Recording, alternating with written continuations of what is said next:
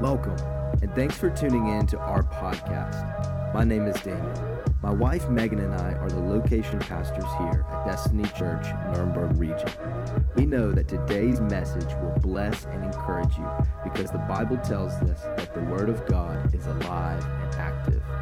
If you want to connect in with us, be sure to subscribe to this podcast, follow us on social media, or visit our website at destinychurch.de. Let's get into the Word.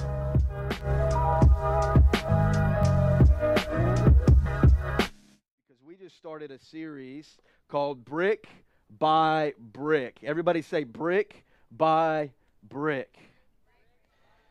Brick by brick. And last week was an important week to set the tone and to begin the series with because everything in the series, but everything that we talk about and everything we do lays upon the foundation of what we talked about last week. So if you were not here last week, please go back and watch that. I think it will be key to following along in this series as we talk about building and as we talk about the church because what we said last week is is that first of all Jesus builds his church. Jesus builds his church. It's his church and he builds his church. But not only that, the Bible says that he is the cornerstone on which we build. So he's the foundation on which we build. We can build on a lot of things. We can try to build our own kingdom. We can try to build the church ourselves. But ultimately, we'll end up burnt out. We'll end up uh, with a foundation that crumbles later if we do not build upon the cornerstone who is Jesus. And so that is the foundation on which everything takes place. And today we're going to continue the series, but we're going to do something a little different, okay? And we're going to do something maybe that just just maybe for some of you this will get you out of your comfort zone. I want to tell you off the uh, off the cuff We've never done this before. This is an experiment.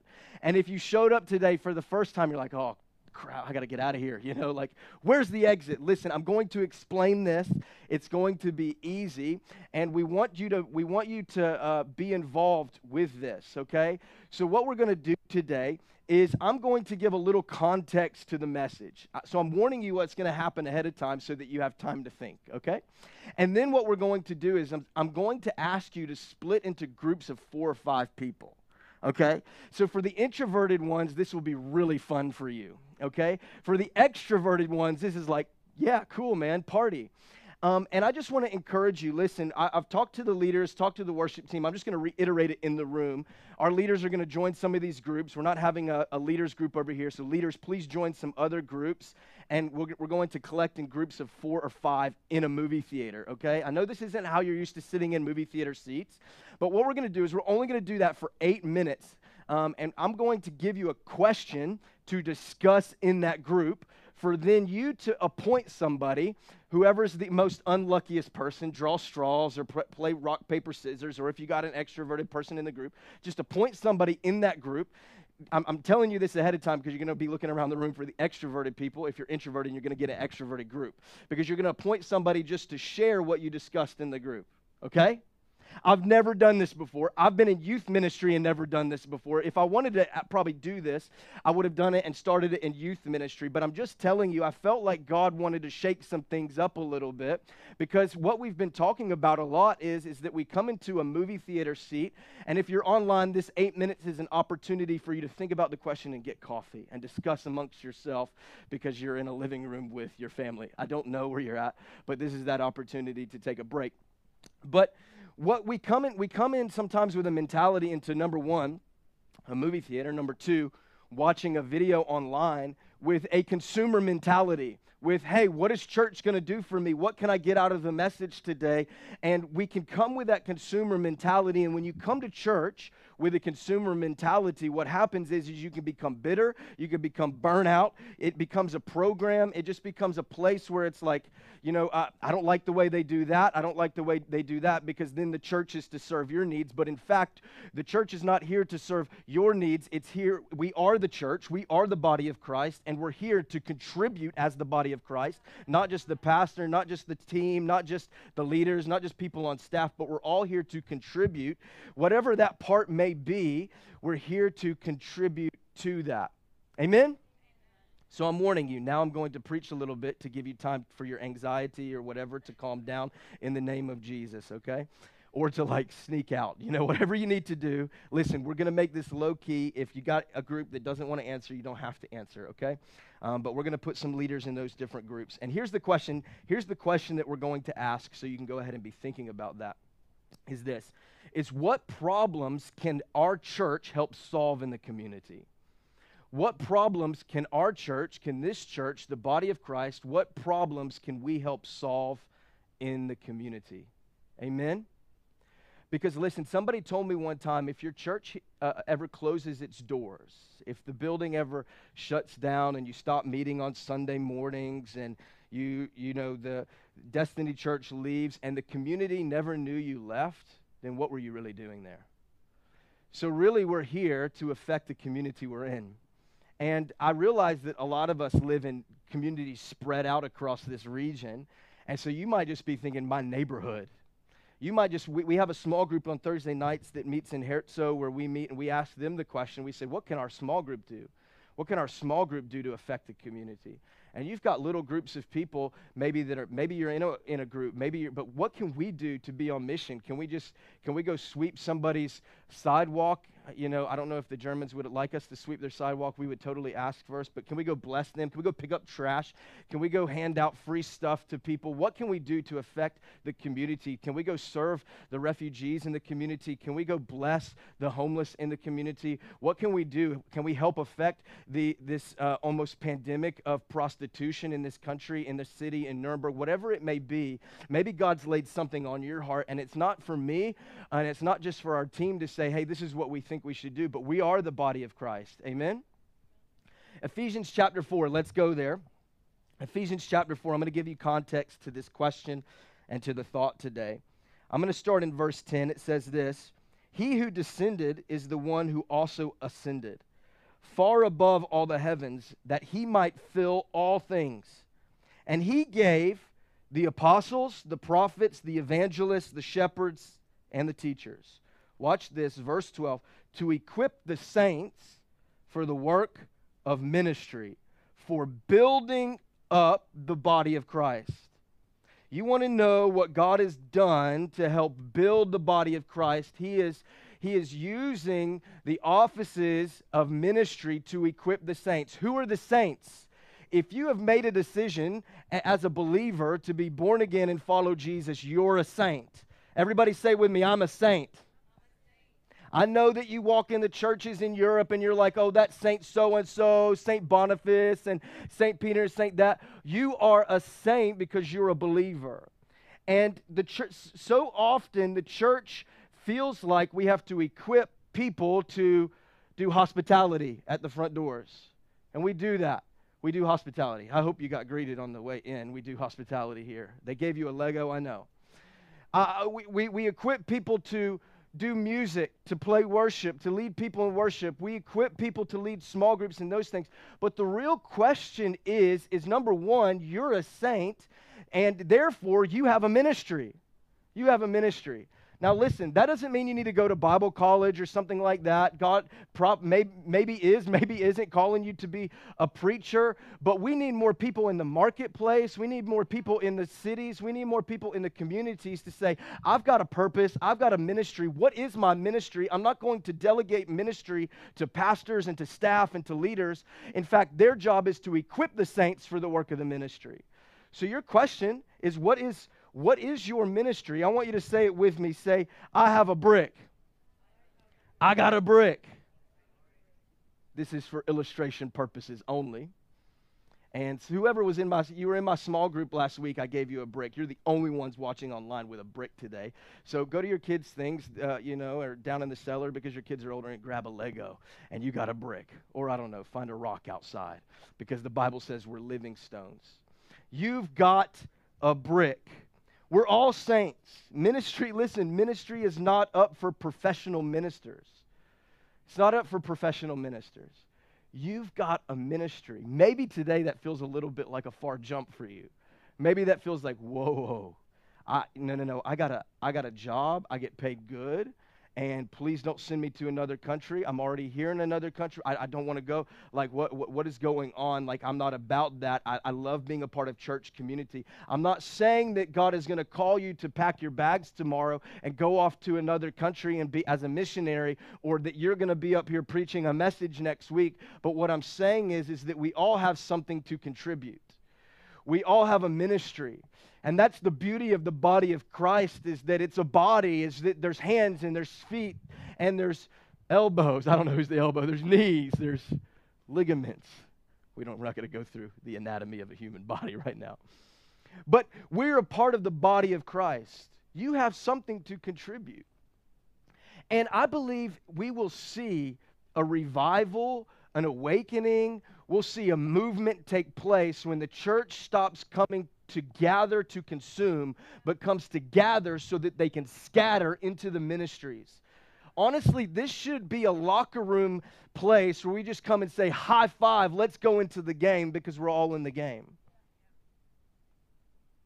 What is, what is your ministry? What is your ministry? You have, you have a brick. And I think uh, here's two questions. These aren't the questions you're meant to ask in the group. But these are two questions that you can go back and ask yourself later to help discover your purpose, to help discover your ministry. Number one is what is in your hand? What is in your hand?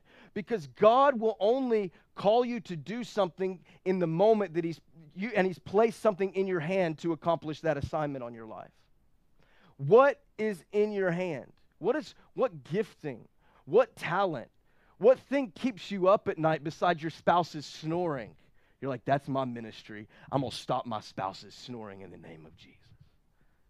Good for you, you know. But what is it that what is it that burns in your heart? What is the burden inside of your heart? What is it that when you see this that this specific injustice in the world that it breaks your heart and you're wondering uh, why the people around you are just letting it pass by and you're like somebody's got to do something about this. What is in your hand? What is god placed? What is that talent? What is that gifting? And then number two what is the problem in front of you? What is the problem in front of you Let's just talk about it for a second because in the Bible, Nehemiah, the problem in front of him was the fact that the walls of Jerusalem were in shambles and his heart was broken. He began to weep and he began to cry. There was something inside of him that said, I can't sit back and watch my nation's uh, walls crumble. I've got to do something about it. And then he said, What is in my hand? And he was a cupbearer to the king. And so he used the opportunity as a cupbearer before the king to get an audience with the king to say, Hey, I need to go back to Jerusalem to help build the walls. And the king gave him favor and he went back to rebuild the walls. What's in your hand and what problem is in front of you? there was an Israelite army who was facing a Philistine army, and the Philistine army said, Listen, we won't have to get into a battle if you just select a champion, and we'll select a champion. Let them fight it out, which was common practice. Let them fight it out. Whoever wins, then you, then the other side will surrender. They selected a really tall guy named Goliath, and all the Israelites were like, "Who's going to go for us?" And nobody would go. And then there was a little boy named David who was coming to bring cheese to bring cheese to his brothers who were on the front lines. Every single soldier was afraid to go before Goliath, the problem in front of them. And here comes cheese, delivery cheese boy David, shepherd boy David, saying, Here's your cheese. What's going on with this tall guy mocking God? They said, Oh, he's, he's one of their champions. Somebody just has to defeat them. But everybody's afraid, and everybody's wearing armor, and everybody's equipped, and everybody's there. And he says, Oh, I'll fight him. Dude, you're crazy. What did you smoke, David, before you came here? No, I'm not going to let the problem in front of me defile my God, and I'm going to do something about it. He went to go put on Saul, the king's armor at the time. He said, This isn't mine. This isn't what God put in my hand. So he uses what God put in his hand, a sling and a stone, to accomplish the assignment in front of him and to face the problem in front of him.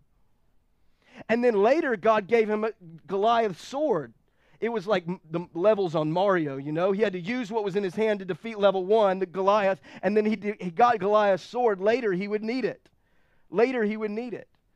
But God has put something in your hands. And oftentimes you can feel like this is not good enough. This isn't, this isn't going to work. this isn't going to solve the problem. Well, you're probably right until you put it into the hands of Jesus.